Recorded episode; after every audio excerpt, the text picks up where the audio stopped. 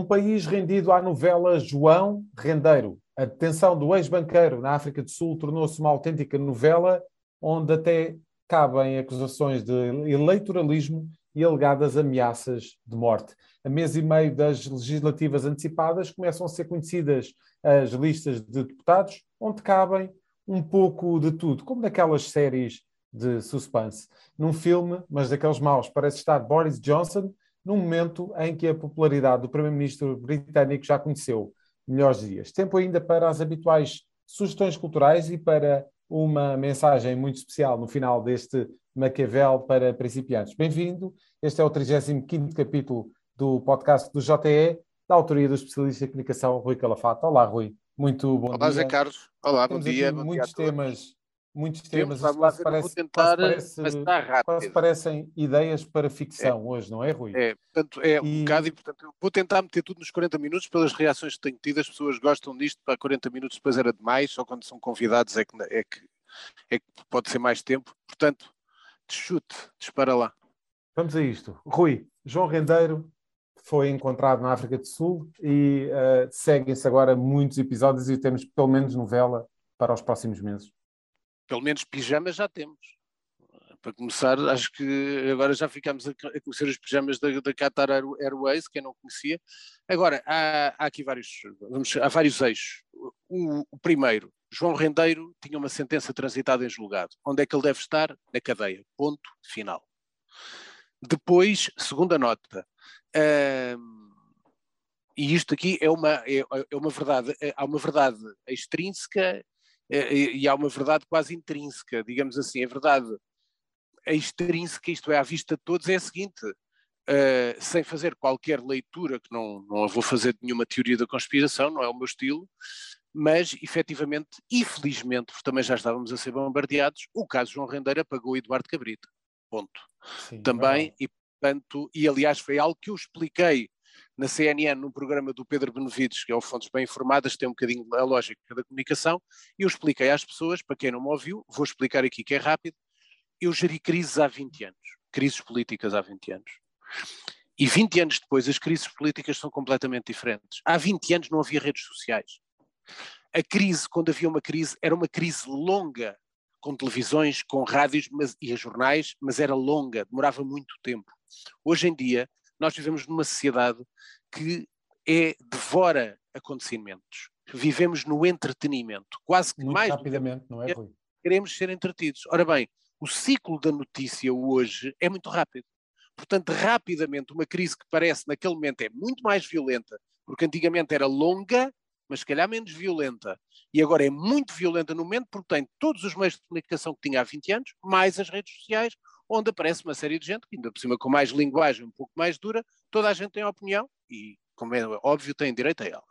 Agora, o que é que acontece? As crises são mais rápidas a passar, porque aparece outro acontecimento e ultrapassa-se o foco da atenção por causa do tal entretenimento, a pessoa entretém-se com um novo tema. E há este facto que é verdadeiro, que é, eh, portanto, o caso João Rendeiro apagou o, o, o Eduardo Cabrita e também eh, passa por, pela sua importância, passa por cima do Ministério Público ter deixado de prescrever crimes de políticos suspeitos nas PPP das autoestradas, onde estavam envolvidos os, os ex-ministros Mário Lino, Teixeira dos Santos e António Mendonça. Uh, depois, como é óbvio, a, a justiça tem que seguir. Uh, é natural que haja agora todos os, os, momentos da justiça, normais, os advogados entrarem em ação, os mídias também, mas há uma última coisa que eu quero deixar a nota.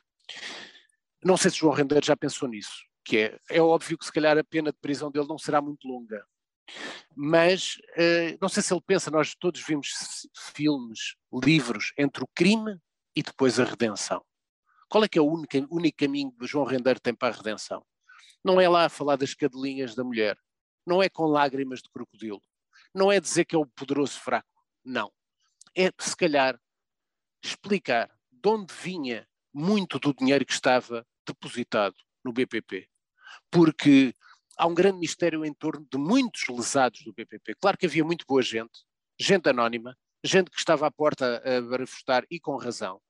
Outras pessoas puseram lá poupanças, mas há um manto eh, quase diáfano de, que está suspenso sobre quem são os lesados do BPP e de onde vinha o dinheiro de muitos que se calhar não tinham meios para ter aquele nível de poupanças.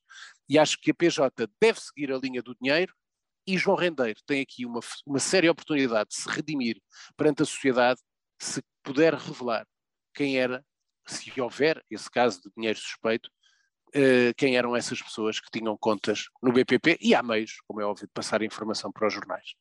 Portanto, ainda se pode abrir aqui uma autêntica caixa de Pandora em torno Sim. deste caso.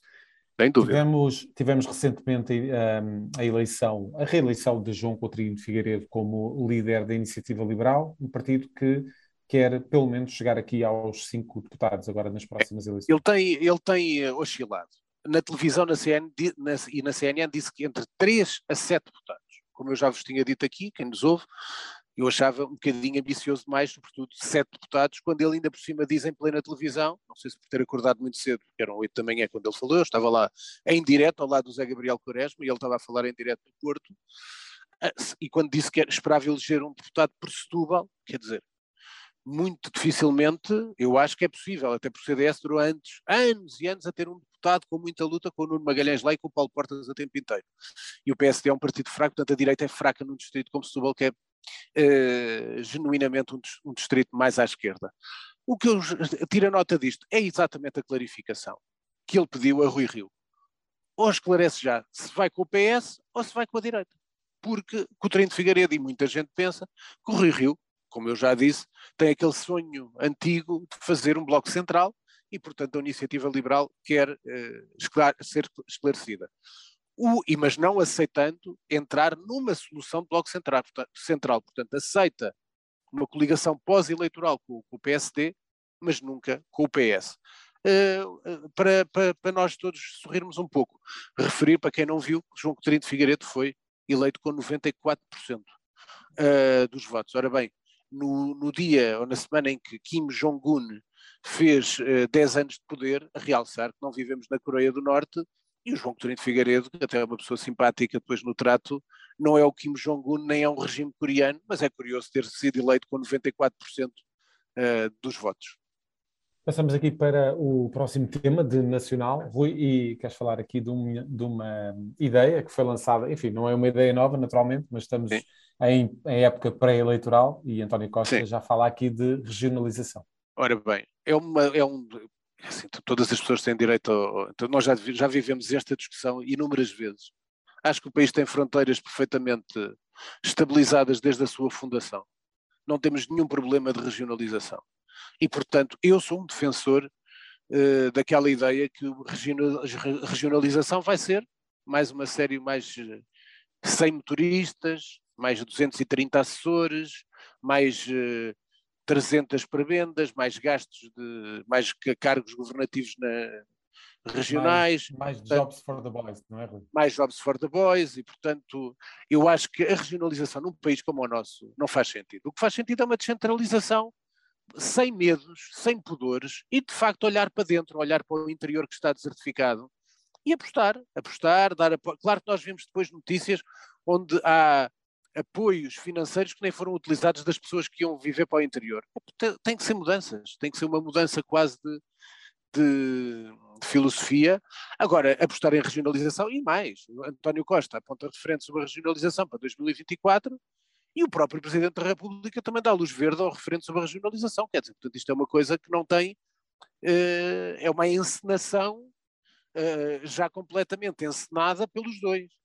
E, portanto, quer dizer, eh, se calhar lá no Norte gostam muito de ouvir este discurso da, regionalização por causa do, do, tal combate contra, o, contra o, o, a Lisboa, só que, sinceramente, para a organização do país, nós, o que nós devemos ter é mais eh, descentralização, mais poderes dados às próprias autarquias, reforçar os apoios a quem quer viver no interior, reforçar os apoios para quem quer investir no interior à séria, fazer isenção de impostos para quem quer investir no interior em vez de andar aqui a arranjar motoristas para mais umas criaturas, uns caciques que acabam os três, os três mandatos como presidentes da Câmara, de Câmara e depois passam das autarquias para ser presidentes de um governo regional. É ridículo. É mais um tema para andarmos a debater nas televisões, nos, nos jornais, aqui nos podcasts, etc. Mas, sinceramente, para o país não ganhamos nada com isso. É um retrocesso civilizacional, a meu ver. Rui, e começam-se a movimentar as peças de xadrez em torno daquilo que são as listas de deputados. Já conhecemos praticamente todas. Queres falar aqui do é, PAN, que não eu, apresenta listas não, em cinco círculos Sim, sim. Eu, eu, eu, eh, fica prometido para a semana, até podes anotar que nós falaremos um bocadinho mais sobre a questão das, dos cabeças de lista e das equipas e tal, porque só, há coisas para dizer. Chamo apenas duas notas. Falou-se da, da, do PSD, eh, portanto, excluir portanto, todos os apoiantes que, de Rangel, portanto, Rui, Rui Rio avançar com uma lista só dos seus, mas não esquecer também, não podemos estar aqui também com, como sabem, eu sou uma pessoa equilibrada, não tenho partido nenhum, e não pode-se deixar passar também que o PS excluiu a única tendência que é reconhecida pelo partido e que foi a votos, eh, que é a tendência democracia plena, que liderada pelo Daniel Adrião, é, por acaso, de quem eu sou concorreu amigo. À liderança do, concorreu à liderança é, do PS. Concorreu à liderança do PS contra António Costa, depois uh, foi nomeado para a Comissão Política pelo, pelos resultados que teve e estava à espera de ter alguns, algumas, alguns uh, candidatos a deputados da sua tendência uh, organizada. o Daniel, eu sou amigo dele, não é por nada disso, é só apenas este exemplo. Eu sou amigo dele, foi meu colega quando eu fui jornalista, ele era jornalista também, já lá vão 26 anos. Foi meu editor, ainda por cima, meu editor de política no semanário, para quem não sabe. Uh, mas agora não tem a ver com a amizade, até porque nem estou há muito tempo com ele, mas de facto é só dizer que há o equilíbrio para todos. Não é só o PSD que exclui gente, não é só o Rui Rio que exclui os, o, as pessoas que não são suas apaniguadas, Aqui António Costa no PS também podia ter dado aqui uma, um deputado, pelo menos incluí-lo nas listas desta, desta tendência do Daniel Adrião e não incluiu. Portanto, é para dizer só que, para ser irmamente a análise ser igual para todos, portanto, dar este sinal. Relativamente ao PAN, na altura em que toda a gente discute as questões de, dos debates, que é uma coisa, ainda no outro dia eu falava com o responsável de uma televisão, e ele me dizia, pá, isto continua ao mesmo filme que tu conheces há 20 anos o filme continua igual, são discussões para trás e para a frente, depois um quer, a televisão, uma televisão quer ser o primeiro no debate e tal, e depois os partidos querem aparecer, nomeadamente os partidos têm representação parlamentar. O, aquele que tem sido mais falado é o LIVRE. Exatamente. Como nós sabemos, o LIVRE tem um deputado que, se tornou, que agora já é independente, que era a Joacine Catar. O LIVRE diz que por ter essa deputada uh, tem direito a estar presente nos debates. Quer dizer, por, por ela ter sido eleita uh, originalmente claro. pelo livro, não é? Exatamente, e portanto o livro até nesse, até pode ter razão, até pode ter razão, como é óbvio, foi eleito, portanto o critério das televisões tem sido ao longo dos anos, quem tem representação parlamentar está presente nos debates, portanto o livro até pode ter razão. Não faz sentido depois é a outra senhora também dizer que quer, a Joacine Catar Moreira e a outra senhora que saiu do PAN, etc. E por falar no PAN, eu acho que há um critério que eu acho que era muito interessante, que era partidos que estão, mesmo com representação parlamentar, que não têm, não conseguem apresentar listas em todos os círculos eleitorais, desculpem dizer, não deviam ter direito a estar nos debates televisivos. Porquê? Se estão de partido como o PAN, que tem uma representação parlamentar já mais alargada, não tem só um deputado, como tem o LIVRE, como tem o Chega, como tem a Iniciativa Liberal, o PAN tem mais deputados. O PAN tinha a obrigação de conseguir arranjar uh, nomes para todo o país. Quer dizer, e é só para esclarecer isto, para quem não sabe, o PAN não apresenta listas nos círculos da Europa, fora da Europa, Açores, Évora e Guarda. Portanto, este acho que era um critério muito interessante, era quem não tem capacidade de ter representação nacional, apesar de ter deputados no Parlamento, não devia estar. Porque têm que se esforçar para ser partidos, têm que criar essa capilaridade, têm tempo para isso, têm orçamento para isso, somos nós que pagamos as despesas dos senhores deputados do PAN e dos seus uh, assessores, e portanto têm que trabalhar para ter representação e percorrer o país e arranjar gente que acredite neles. Portanto, aí está um critério para esta é? no fundo, Rui. Claro, a atratividade dos próprios. E, portanto, uh, está um critério para, ao fim e ao cabo, em vez de enchermos a mesa com não sei quantos uh, partidos, é a maneira de excluirmos partidos que depois, ao fim e ao cabo, não conseguem ter representatividade nacional, apesar de terem deputados. Rui, vamos continuar na política, mas desta vez partindo aqui para outras latitudes. Queres falar da candidata a presidente de Timor-Leste? Eu, eu, não sei se as pessoas, as pessoas vão perdendo, têm sempre na memória Xanana Guzmão, Ramos Horta, uh, foram de facto os grandes pais fundadores da, da independência de Timor-Leste, mas esta é a primeira vez que Timor vai ter uma mulher uh, que, que não tem máquina partidária, é independente e nunca teve, portanto, não é de, de, exatamente daquela família dos pais fundadores que eu citei. Chama-se Milene Pires, Milena Pires, Milena. e é candidata a presidente de Timor-Leste, portanto, uma senhora. Nós às vezes esquecemos que Timor-Leste tem uma grande relação com Portugal que nós também ajudámos à independência de Timor-Leste. Timor-Leste pertenceu-nos há, há, muitos anos e temos um grande carinho por Timor, todos nos lembramos do que foi, temos que, respeito por Xanana, por, por Ramos Horta, apesar de algumas, depois alguns desvios no pós-democracia, após alguns desvios com a influência da Austrália por causa do petróleo, mas Timor-Leste é um território com muita simpatia por Portugal e devíamos estar atentos, ainda por cima por ser uma mulher, e é interessante uh, estarmos com, ligado, continuarmos ligados a Timor-Leste. De resto, é advogada, antiga embaixadora e ex-deputada do PSD no Parlamento timor-leste. Exato. Rui, uh, vamos partir aqui para Angola e para uma Angola. sondagem uh, muito interessante que, de certa forma, vai provavelmente colocar aqui uh, grandes desafios à democracia angolana. Sim, a sondagem dava que o líder da oposição, portanto, da, Uni, da UNITA, o partido do Jonas Costa Júnior, de Alberto Costa Júnior, um partido fundado por Jonas Savimbi, que estava à frente nas intenções de voto em Angola e com uma boa margem sobre João Lourenço. Ora bem, a UNITA sempre foi o partido, o grande partido da oposição, sempre teve grandes ligações também a Portugal, partido muito forte na zona de Cabinda, uh, e portanto uh, é, é, um partido, digamos assim, do arco da, da, da democracia angolana. Democracia é essa que às vezes muita gente olha para o lado, isto é, com algum desdém, não acredita muito em democracia quando temos, durante, tivemos durante muitos anos o MPLA, primeiro Agostinho Neto, foi efetivamente um grande líder de Angola, um homem com outra cultura, uma outra, uma outra superioridade, uh, e a seguir José Eduardo Santos, que permitiu o crescimento de uma oligarquia, que depois João Lourenço, ao fim e ao cabo, não continuou, mas mudou. Porque continua a haver uma oligarquia, uma oligarquia em Angola, as caras é que mudaram. Agora a oligarquia é de gente próxima de João Lourenço. João Lourenço tem feito um trabalho de alguma no princípio, aliás, foi muito elogiado, como tu te lembras, e todos que nos estão a ouvir, foi muito elogiado por ter cortado algumas cabeças, mas como muita gente em Angola dizia, cortar cabeças e para quê? Para a transparência, para mais democracia ou para pôr outros da sua confiança? E o que aconteceu, os sinais que são dados, até ainda ontem encontrei aqui em Lisboa um grande amigo meu que trabalha em Angola, é presidente de uma empresa de construção civil em Angola, uma pessoa que, a quem eu devo muito, uh, encontrei-o na rua, e, e, que me dizia que, de facto, epá, mudaram as cabeças. E, portanto, a democracia de Angola é o que é, com muitas dificuldades. João Lourenço tem uma frase que esta semana também me pareceu uh, muito, muito negativa, quando ele disse que, sobre a fome em Angola, disse que a fome é relativa. Quer dizer, há fome, efetivamente, há zonas de Angola onde se passa fome ponto final, e portanto um Presidente da República tem que trabalhar, a fome não é relativa, a fome é fome, e tem que trabalhar para que haja desenvolvimento do país. E o que se tem notado, e nós sabemos, cá e tu ainda por cima, Zé Carlos, trabalhas no Jornal Económico e todos os que são empresários e que têm negócios em Angola sabem é que Angola neste momento há pouco dinheiro. Portanto, o grande filão que havia de grandes investimentos e etc., Angola não está com muito dinheiro. E, portanto, o que tem que ser é do pouco que haja, tem que haver condições de desenvolvimento para todos.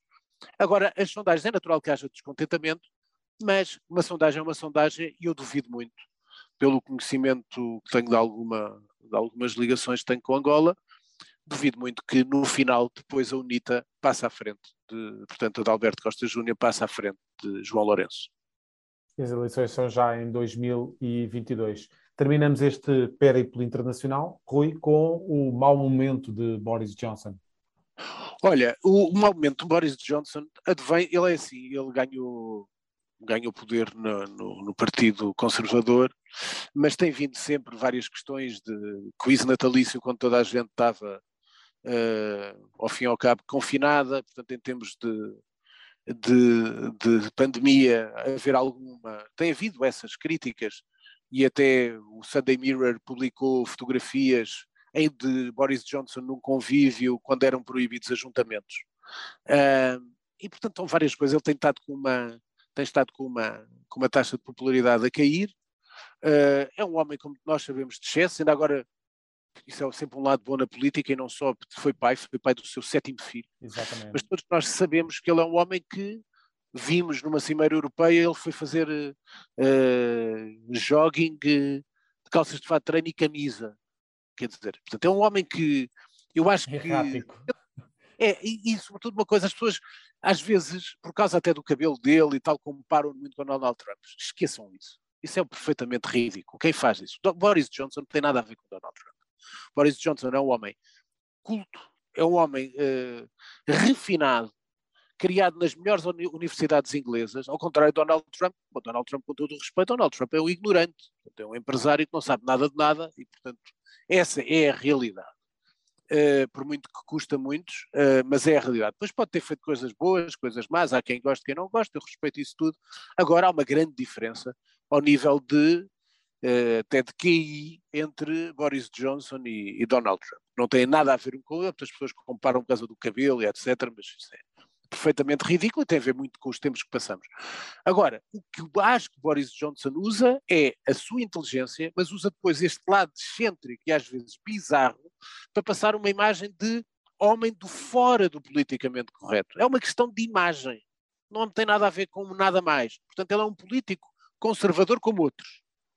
Com a sua maneira, muito vaidoso, é uma pessoa muito uh, egocêntrica, megalómana, Uh, e, portanto, agora é um homem extremamente inteligente e, portanto, ele sabe o que é que está a criar. O que ele está a criar é criado por ele. Não pensem que haja nada ali por trás. Não, não há nenhuma maluquice, não nenhuma bizarra. A parte bizarra e excêntrica do seu visual, das suas tomadas de atitude, de alguns discursos, não há pouco tempo foi um quase gozado, etc. Isto é criado por ele, para dar essa imagem do fora dos eixos, daquele político antitradicional, daquele político fora do politicamente correto, fora dos ditames do politicamente atu atual das sociedades modernas. Agora, o que é verdade é o seguinte: ele tem caído a sua popularidade. Também se diga de passagem que o líder trabalhista também não é, desculpem aquele termo que toda a gente conhece, não é grande espingarda. E, portanto, a Inglaterra neste momento vive um momento de grande com, também com números eh, muito, muito fortes na, na, nas questões pandémicas, e portanto a Inglaterra vive agora um momento de alguma agitação e a parte política neste momento não está estável por culpa desta falta de, de popularidade e sempre com casos atrás de casos de Boris Johnson. Rui, passamos então para as sugestões culturais desta semana. Olha, sugestões é primeiro, olha, eu, séries, para quem gosta até das, das, das coisas da política que eu falo, Chamamos a atenção na Fox Life, estreou na quinta-feira, portanto ainda vão a tempo de puxar para trás nas boxes para quem as tem de ver. Estreou-se logo com dois episódios, o American Crime Story Impeachment, que é baseado na história da Monica Lewinsky. E, portanto, tem eh, o Clive Owen, que é um magnífico ator a fazer de Bill Clinton, até a questão da voz e tudo, vocês vejam a perfeição da coisa. Uh, depois a história da Monica Lewinsky, como é que aconteceu, a Linda Tripp, que era a mulher que trabalhava na Casa Branca e que foi, e que foi quase o trigger da, do caso, uh, outra senhora, a Paula Jones, também aparece, como é que foi preparada, etc. É, é, é muito bem feita, é feita pelo Ryan Murphy. Uh, está na Fox Life e, portanto, é uma série muito engraçada, ainda por cima por causa da, da, política, nós conseguimos ter todo aquele imaginário que toda a gente conhece. No cinema, apela às pessoas, para quem não. Os cinemas têm estado vazios, a não ser nos feriados, que calhar no fim de semana que eu isso não posso dizer porque não, não frequento, fujo do cinema aos feriados, mas durante a semana os cinemas estão, estado vazios, têm estado vazios.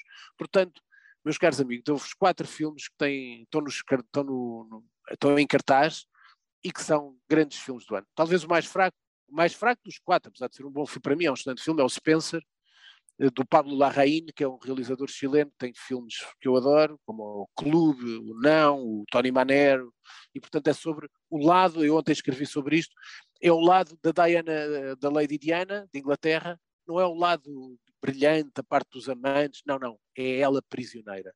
Portanto é uma coisa quase muito mais dura, muito mais escura, pouca luminosidade, a própria fotografia é escolhida por isso, e portanto ali não há o brilhantismo nem o carisma da, da, da Diana, da, da Lady Diana, mas sim, ela só estava feliz a correr fora de, das, dos ditames, das imposições da monarquia. Recomendo-vos o Mães Paralelas do Almodóvar, que é um filme genial. Recomendo-vos Os Três Andares do Nani Moretti e, sobretudo, para mim, o melhor filme do ano, o Card Counter do Paul Schrader, que ainda está em cartaz, e, portanto, quatro filmes para verem. Livros. Os dois que levei para o fim de semana, portanto, não disse na semana passada. Este vai ser, com certeza, um dos melhores livros do ano, o novo do Javier Marias, Thomas Nevinson, que é o nome da personagem que também entrava no Berta Isla, que é o livro de Javier Marias antes deste, é da Alfaguara, a edição, e o outro, este só na livraria da Travessa, no, ali na, na Rua da Escola Politécnica, é o primeiro volume, como te estou aqui a mostrar, já o li, é o primeiro volume do Lula, da biografia do Lula, escrita pelo Fernando Moraes. Portanto, quem quiser vai à, à, à livraria da Travessa que ainda lá tem vários, vários livros. Quem quiser encomendar, encomende lá que eles mandam, e foi assim que eu faço. E o livro é um livro muito engajado, portanto, a parte inicial é muito contra Moro, muito contra Bolsonaro, portanto, é um livro que é uma biografia engajada, uma biografia pró-Lula, atenção, chamamos a atenção disso, mas é interessante também, mas olha, quem não gostar do Lula, também tem lá, eu isso não comprei, o livro do Sérgio Moro sobre a corrupção e a justiça, não sei o que mais, portanto, podem dirigir-se lá, Portanto, tem dois lados. Um a mais à direita, o homem que caçou o Lula, e o do Lula, que eu tive mais curiosidade em ler, porque eu acho que o Lula, aliás, eu conheci pessoalmente o Lula, o Lula é uma figura carismática. Provavelmente, eu hoje já falei dos dois políticos mais carismáticos que eu já tive à minha frente: Lula e Bill Clinton. Que eu tive, uh, tive a sorte de há muitos anos estar numa, num almoço de Bill Clinton para 100 pessoas e vi todo o carisma a funcionar de Bill Clinton e, portanto, é um tipo fabuloso. Nunca vi carisma como o de Bill Clinton sugestões para todos os gostos. Rui, esta semana não temos pergunta da semana, mas temos uma Ora bem, eu não, porque eu, eu, na semana passada, como te lembras, estamos dentro do tempo. Uh, eu na semana passada falei de algo que merecia como esse. Eu costumo dizer isto e re, re, reforço. Eu não sou cientista. Eu tenho de ter bom senso da análise das coisas. Não sou negacionista, nem sou crendice total, não sou crente total, tenho as minhas dúvidas. E as dúvidas essas que assentam, vou, vou pensando em algumas coisas. Portanto, há pessoas que não gostam, às vezes, do que eu digo, outras gostam. Eu respeito todas, a opinião, desde que sejam opiniões sérias e limpas. Agora, na semana passada, como, tu, como te lembras, Zé Carlos, eu disse algo. Eu falo por mim. Eu acho que é muito, em termos da, da, de, da, da pandemia ser controlada, é muito importante fazer testes. Eu faço testes de 48 em 48 horas. Portanto, não tenho problemas nenhums em dizer isso. Às vezes pago, a maior parte das vezes não pago, não pago, e portanto aquilo até que eu apelei é que houvesse mais espaços de teste grátis. E até disse que o ideal era mais do que 48 horas, era fazer testes quase diariamente. Não pode haver filas de uma hora para se fazer testes. Ora bem, a propósito disto, um, um ouvinte uh, a quem eu pedi autorização para ler a sua mensagem uh, mandou-me uma mensagem, é um alto quadro, já foi um alto quadro no marketing, na área comercial, não, não guardo sigilo, mas vou ler, vou ler a mensagem que ele me enviou. Olá, Rui. Estive a ouvir o, teu, o último episódio do teu podcast e confirmo a tua sugestão acerca da importância da testagem. Estive este mês em Amsterdão e para entrar em qualquer lado é obrigatório teste com validade de 24 horas. Resultado: fizemos testes diários sem pagar em locais onde não se esperava mais que 5 minutos. Abraço e bom trabalho, sou um fiel ouvinte. Ora bem, o que a Holanda está a criar é aquilo que nós devíamos criar. É, mais do que as questões da vacinação, que quem quiser continuar a tomar, tome e faz muito bem, não tenho nada a dizer. Agora, a questão da testagem é muito mais importante na propagação, porque nos dá logo o sinal se nós estamos positivos ou negativos. Se estivermos positivos, nós temos logo o cuidado de não andarmos por aí, de avisarmos com quem estivemos. Agora, aquelas pessoas que só têm os, os, certificados, nós, como todos nós, infelizmente, sabemos quem tem o certificado, isso não é uma, não é uma, uma arma para não estar contaminado, infelizmente. E, portanto, o teste é muito importante. Fazerem testes. Agora, apelo é quem me ouve, é haver mais espaços em todo o país para que haja testes não pagos, sejam grátis, para reforçar a questão do controle da pandemia. Portanto, é a questão. Eu não sou cientista, estou a dar o meu exemplo apenas, isto é um espaço pessoal com o Jornal Económico, estou a dar aqui a minha opinião, não estou contra nada nem contra ninguém, mas acho que a testagem, a meu ver, era muito importante, eu faço de 48 em 48 horas e aqui este nosso ouvinte enviou-me esta mensagem, onde na Holanda já estão a fazer 24 em 24 horas, só com a diferença, em vez de estarmos numa, uma, aqui numa box à porta do campo pequeno, uma hora, e a fazer bicha desde as 8 e meia, porque aquilo só abre às 9, se calhar é como se fosse ir pôr ah, como uma senhora velhinha ali em Melgaço que vai pôr a sua raspadinha